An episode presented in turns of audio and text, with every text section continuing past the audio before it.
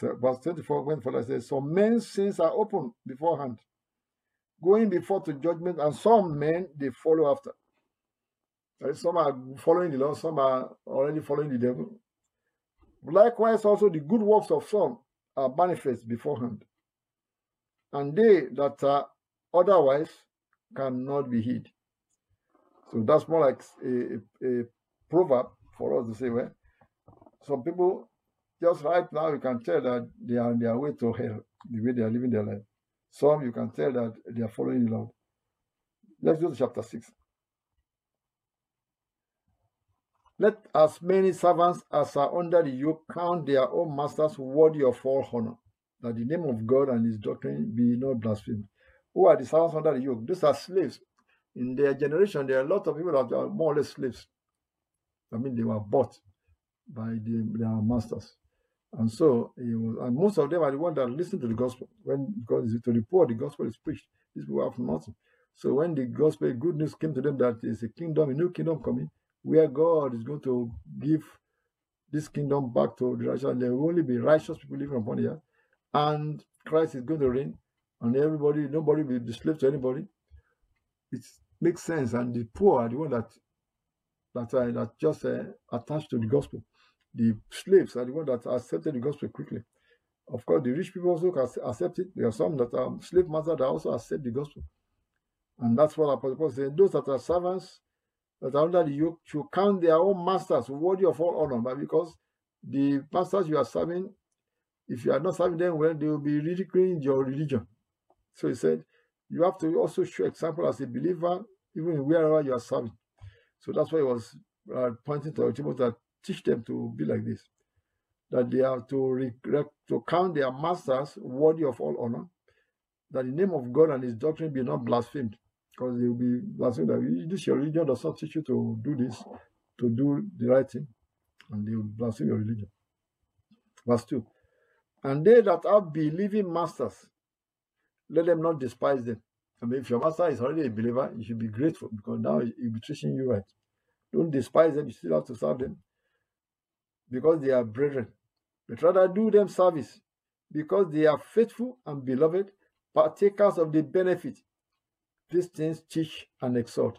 In the congregation of the when when in the first church age when these things are when the gospel started, both the rich and the poor are joining. Some have slaves and their slaves also join and they themselves join. So he said, if you have a master that is also a believer, you that's a double double blessing. Are these your masters also partakers of the benefits that we all enjoy. Benefits of praying for the sick and getting well, and benefits of uh, eternal life that's coming. He said that is a good thing. But make sure you are still serving them well, just like you are serving them, and you are now to serve them faithfully as people that also are, are partakers of the benefit. Verse 3 If any man teach otherwise and consent not to wholesome words, even the words of our Lord Jesus Christ, and to doctrine which is according to godliness, he said, The man is proud. He said, He is proud, knowing nothing, but doting about questions and strifes of words, whereof comment, envy, strife, railings, evil surmising, perverse disputings of men of corrupt minds, and destitute of the truth, supposing that gain is godliness, from such withdraw thyself. So Apostle is more or less pointing this out that if anybody else says something contrary to what he was teaching Timothy, in the way everybody should conduct themselves, the servants should be serving the boss properly in fear of God. The master also is to treat the servants in the right way. All of this things like Apostle is teaching. He said that if anybody is teaching otherwise, that person perhaps is uh, opposing what he said about you are to serve your boss. He said that that man is proud. If anybody is teaching otherwise, he said they are proud. And they're trying to start, start a strife. Evil something, evil, evil perverse disputings. He said they are corrupt minds. He said they are thinking that gain is godliness. Because that's what that, that they are trying to think you are going to you are going to profit by doing this, and when you are when you are not doing when you are not profiting. He said, withdraw yourself for anyone that is contrary to what I'm preaching. But godliness with contentment is great gain. That's a very important Bible verse that we remind ourselves, verse 6. So godliness with contentment is great gain. What is contentment? That is, be happy with what you have and thanking God If you need more, ask God. God will give you promotion and get you more. But contentment is very important. It's a hard thing. Godliness is lifestyle of how you should live godly, the way God wants. Contentment is that whatever God has given to you, you are managing it, happy with it, and thanking Him for it, not grabbing for more. And if you need more, God will provide for you, but you have to ask Him in, in faith. Say, godliness with contentment is great gain. Verse 7 says, For we brought nothing to this world, and it is certain we can carry nothing out. We brought nothing into this world, and it is certain we can carry nothing out.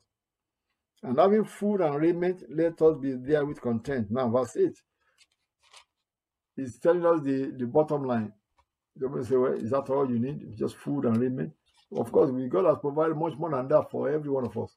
We have food, we have raiment, we have roof over our head, and many other things that God has provided freely and that we enjoy by His grace. Say, let us be there with content. Verse 9 says, But they that will be rich, they fall into temptation and a snare, and into many foolish and hurtful lusts, which drown men in destruction and perdition. Anyone that will be, I mean by those that will be rich, I mean they desire to be rich and they are pursuing it all at all costs, they are going to fall into so many temptations, so many hurtful lusts. That is the, the Bible says it's going to tell us that the love of money is the root of all evil. For verse 10, say, For the love of money, not money, the love of it is the root of all evil. He said, Which while some coveted after, they have erred from the faith and pierced themselves through with many sorrows. What do you mean by love of money? You can look around you and see how multitudes are running after money, how they can embezzle money, how they can get their own share of the cake that belongs to everybody, the cake of the government. They will take contracts and they won't, they won't do the contract and just pocket the millions and millions of money into their pocket and thinking that that is all the love of money. And it's the root of all those things they are doing. And you see somebody that kidnap people, is the love of money. Can ransom ransom money they are collecting for after the kidnap is the love of money. It's the root of all those murder, the root of all those killings, the root of all those wickedness going all over the world. So that is the root of it. It's not the money, it's the love of it. So the head of the faith appeared said with so many sorrows.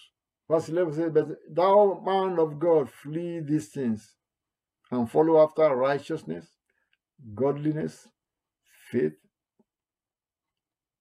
love, patience, meekness. These are the attributes of the Holy Ghost.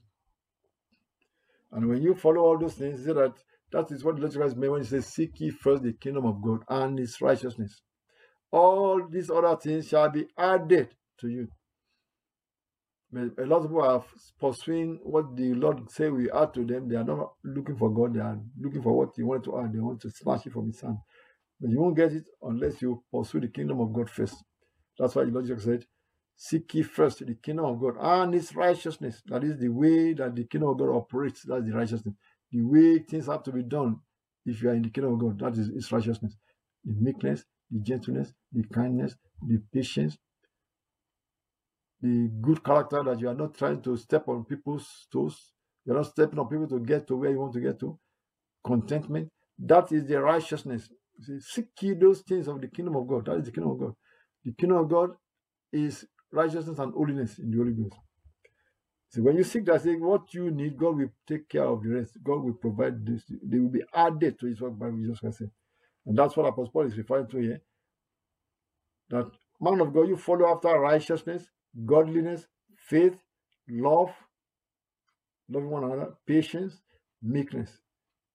Verse 12 says, Fight the good fight of faith. Lay hold on eternal life, whereunto thou art also called, and hast professed a good profession before many witnesses. Why do you call it a fight? You say it's a good fight, but it's a fight of faith. What is this fight of faith? Because it takes it's like a fight when you when you have to exercise your faith, the devil will challenge you. That's why it's a fight. The devil will come against you, the devil will resist you, the devil will try to tempt you, the devil will try to throw doubts in your mind when you want to exercise faith. But that is where you have to stand strong and resist. That's the fight. When you are resisting somebody, Somebody's coming against you, you are resisting it. That's becoming a fight. It's not a physical fight with somebody because we do not fight flesh and blood. We are fighting principalities and spirits, powers of darkness. Those are satanic spirits. Those are the people we are fighting. Those are the spirits we are fighting. We are not fighting the human beings. Even when the devil is using some human beings to come against you, don't think of the enemy as that human being. Think of the enemy as the spirit that is going behind that human being to make him speak evil of you or resist you in whatever way he's resisting you. That is what you want to fight. Take your fight spiritually. Step aside in the corner and pray. Command the devil bound. And that's how you fight the battle. By the word of God. Confess the word of God and then live by the word of God. You see that the devil will be having no, no power against you when you are fighting that good fight of faith. That's how you fight it. With the word of God, with prayer. And putting on the armor of God, which is righteousness, faith, truth. That the Bible said in the letters of Apostle Paul. Ephesians, chapter 6. Now he went for that. He said, Fight the good fight of faith, lay hold on eternal life, whereunto thou art also called, and hast professed a good profession before many witnesses. Verse 13. I give this charge in the sight of God, who quickeneth all things, and before Christ Jesus, who before Pontius Pilate witnessed a good confession, that thou keep these commandments without spot, unrebukable, until the appearing of our Lord Jesus Christ. Now, that is a charge to a young man that is a pastor. And Apostle Paul knew that he would be going soon. And he was giving up Timothy what he should keep occupied with. He said, I charge you before God and before our Lord Jesus Christ, who is who before Pontius Pilate witnessed a good confession. What was the good confession? Our Lord Jesus Christ said, I have come to bear witness to the truth. Uh, Pontius Pilate said, What is truth? logically didn't explain for that because that was not that would take a time for him to be explained to the Pontius Pilate and who wanted him crucified. So by saying he came to bear witness to the truth, and the truth well is, is that there is a God. The truth is that there's going to be a judgment day. The truth is that Jesus Christ is the only Savior. The truth is that He has come to save mankind from their sins. The truth is that there will be resurrection one day. We are all the dead in Christ will resurrect first. That's the truth. And Christ came to bear witness to the fact there is a God by demonstrating the power of God. He came to bear witness that there will be a resurrection. He resurrected himself and went up to heaven. So all of the truth, he bear witness to it. He said that I've come to bear witness to the truth.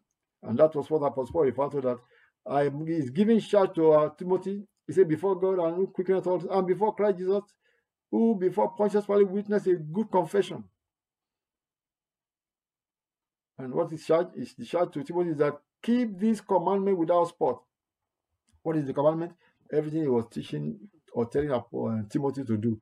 It's like a commandment that this is how you what you should be teaching. This is what how you choose the bishop. This is how you choose the deacon. This is what you should tell the, the people. This is how they should be treating the widows. This is how they should be teaching the elders. And that's how you should be a, a, an example of, of this as a believer, example of a believer. Say, keep this commandment without spot, unrebukable, until the appearing of our Lord Jesus Christ. Verse 15 says, which in his times he shall show. That is, Christ will show that yes, you are keeping it. When you are when you are welcome, welcome by Christ, that's how the Lord will show that yes, you are keeping this commandment that Apostle Paul gives to you. Which in his time he shall show who is the blessed and only potentate, the King of kings and Lord of lords. Our Lord Jesus Christ is the blessed and only potentate, the King of kings and the Lord of lords. Verse 16. He said, Christ only has immortality, dwelling in the light which no man can approach unto, whom no man has seen nor can see, to whom be honor and power everlasting. Now, Apostle Paul was relating this verse 16 because he has seen the Lord Jesus Christ manifested to him in a blinding light, like a ball of light in the book of Acts of the Apostles. And that was what he was referring to when he said he is the only one that has immortality because Christ is the one that's going to give immortality to anybody in the end. And like Jesus Christ said, I am the resurrection and the life. He that believeth in me, though he were dead, yet shall he live. If a man liveth in, believeth in me, and liveth and believeth in me, he shall never die. So what means the immortality that we are looking for, how we are to live and never die, it is Jesus Christ that's going to be in us, that's going to give us that immortality. So he only has immortality. and is one that's going to give we human beings immortality in the end. And that's what Apostle Paul said he saw when he was telling before King Agrippa that he saw a light that was brighter than the sun. Let me read to you in Acts of the Apostles, chapter 26. And that was what Apostle Paul to when he said Jesus Christ is the only one that has immortality, dwelling in a light which no man can approach unto, whom no man has seen or can see, to whom be honor and power everlasting. This is what he his experience when he met Jesus Christ on the road to Damascus. And he was relating this to King Agrippa in Acts of the Apostles, chapter 26, when he was defending himself after he had been arrested as, as prisoner and was to be sent to Rome. And this is what he said, verse 13 of Acts of the Apostles, chapter 26. At midday, O king, I saw in the way a light from heaven above the brightness of the sun, shining round about me, and then which journeyed with me. And when we were all falling to the earth, I heard a voice speaking unto me and saying in the Hebrew tongue, Saul, Saul, why persecuted thou me? It is hard for thee to kick against the pricks. And I said, Who art thou, Lord? And he said, I am Jesus, whom thou persecuted. But rise and stand upon your feet, for I have appeared unto thee for this purpose, to make thee a minister and a witness, both of these things which thou hast seen, and of those things in the which I will appear to thee. So that experience gave Apostle Paul the revelation that made him to say Jesus Christ is the only one that has immortality. Because that light that is coming emanating from him is the light that he is going to give to us, and that will make us to be immortal. It's a dwelling in the light which no man can approach unto. Because when he appeared to Apostle Paul, he said that light blinded him for three days. And until until Ananias came and prayed for him that he was released from that blindness. See, no man has seen it, and I can see it. No man can look into that light. That's what he meant. Because he will say, I, I saw him. He said, No man can look into that light. That's what means. No man has seen, no can see. To whom be honor and power everlasting. Verse 17. Charge them that are rich in this world. Now he's going to address the rich men. That they be not high minded, nor trust in uncertain riches, but in the living God who giveth us richly all things to enjoy. So that is the charge to the rich people. He said, charge them to not be high minded, don't trust in your riches. That they be not high minded, not, not trust in uncertain riches. No matter how much you have, all the billion billion dollars you stock in the in the bank account, don't trust in it. Trust in the living God those money can be vaporized just like that. They can you can lose them just like that, and they can become worthless or just like that. Or you can lose them by even you yourself die and never be able to use the money. Remember the story of uh, the parable that Jesus gave.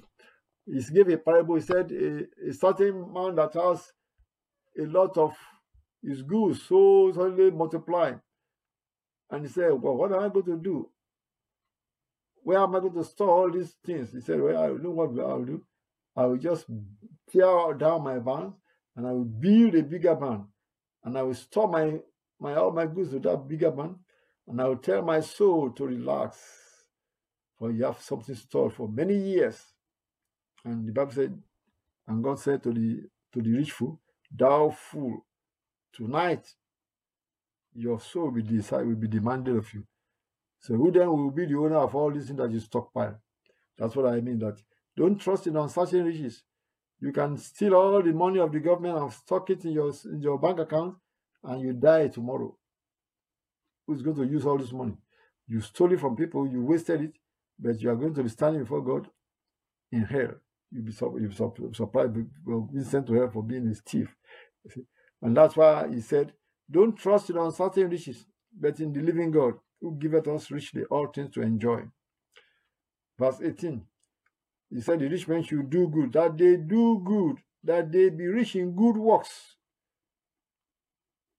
Not in storing the money in banks, in good works. Use your money for the gospel too. Use your money to sponsor the gospel. Use your money to sponsor all the radio broadcasts. And call, call us and say you want to sponsor a particular week, a particular day and we tell you how much the radio station is collecting. And anybody that is saved during the day we are witnessing, we go to your account that you are the one that pay for that radio station. That is what you should be using your money for. when you sponsor the gospel. And that's what Apostle said that they should do good and that they should be rich in good works. And that is what I will recommend for anybody. I did the same thing when I was not even a minister. Send donations to ministers because I know that the moment they use my money to win souls, that souls, the souls that are won, that my money participates in winning, that soul is going to my record also.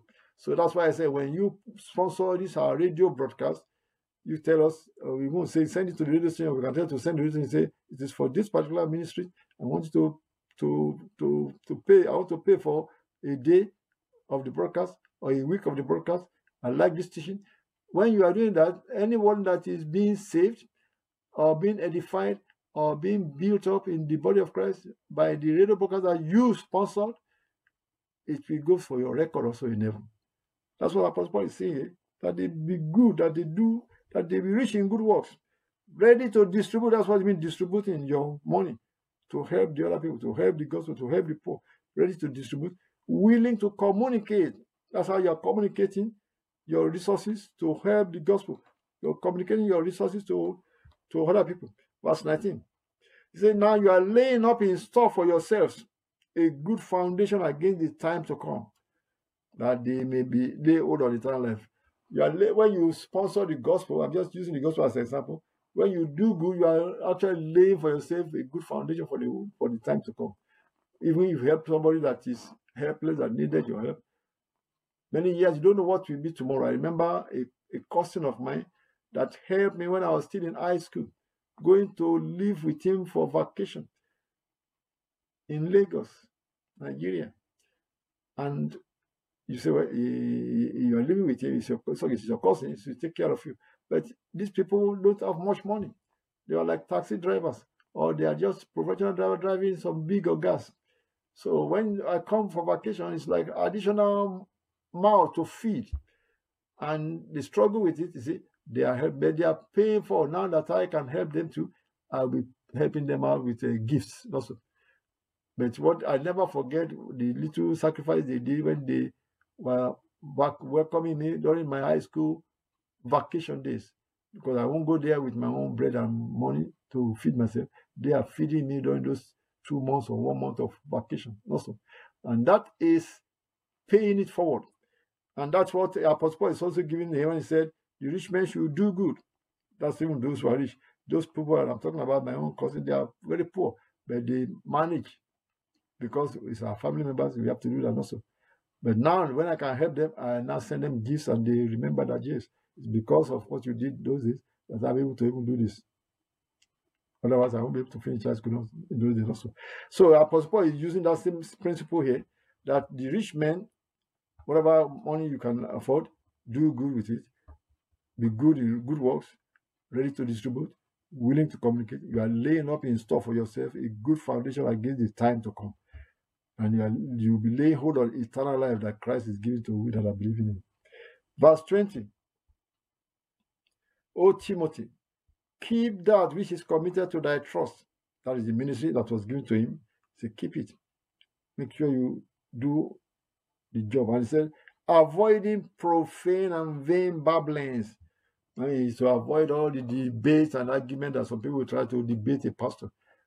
When they don't believe, they want to debate the pastor about God, about Christ, about heaven, about hell. They think they know, but they are just being fools. Because the Bible said, the fool has said there is no God.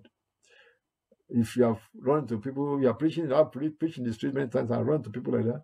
They may be educated, maybe they are psychologists, or they are in so many professions and they want to debate that there is no God through science. It's a, it's a lie. If you know science, you know that science is telling is telling only the physical. The, the spiritual they do they couldn't. You can't bring the spirit to the test too, my friend. And that's what Apostle Paul is pointing out right here. Say, avoid profane and vain babblings and oppositions of science, falsely so called. Because I, am I mean it's talking to you, I'm a scientist. What do you mean by a scientist? I have my master's degree in computer engineering. So that qualifies me as a as a technologist and we are all classified as scientists, whether you are in physics. It's not, not only the physicists and the biologists that are scientists, even engineers, medical doctors, they are all scientists. Basically, We that are engineers seems to know a little bit better. If you are an engineer and you know what it means to design, you will look at human being and say that we are a perfect design. Just look at your hand, look at your fingers. That's a creation. That's a creativity. It takes intelligence to make this. Because in computer, we try to make robots and we're writing programs that will make a just to make the finger of a robot wink, wink, wink, wink like this. Thousands of lines of code. That's when we when we say well, it takes intelligence to do this one that we are able to do. How much more when all of them can work together and pick up, pick up something and not break it.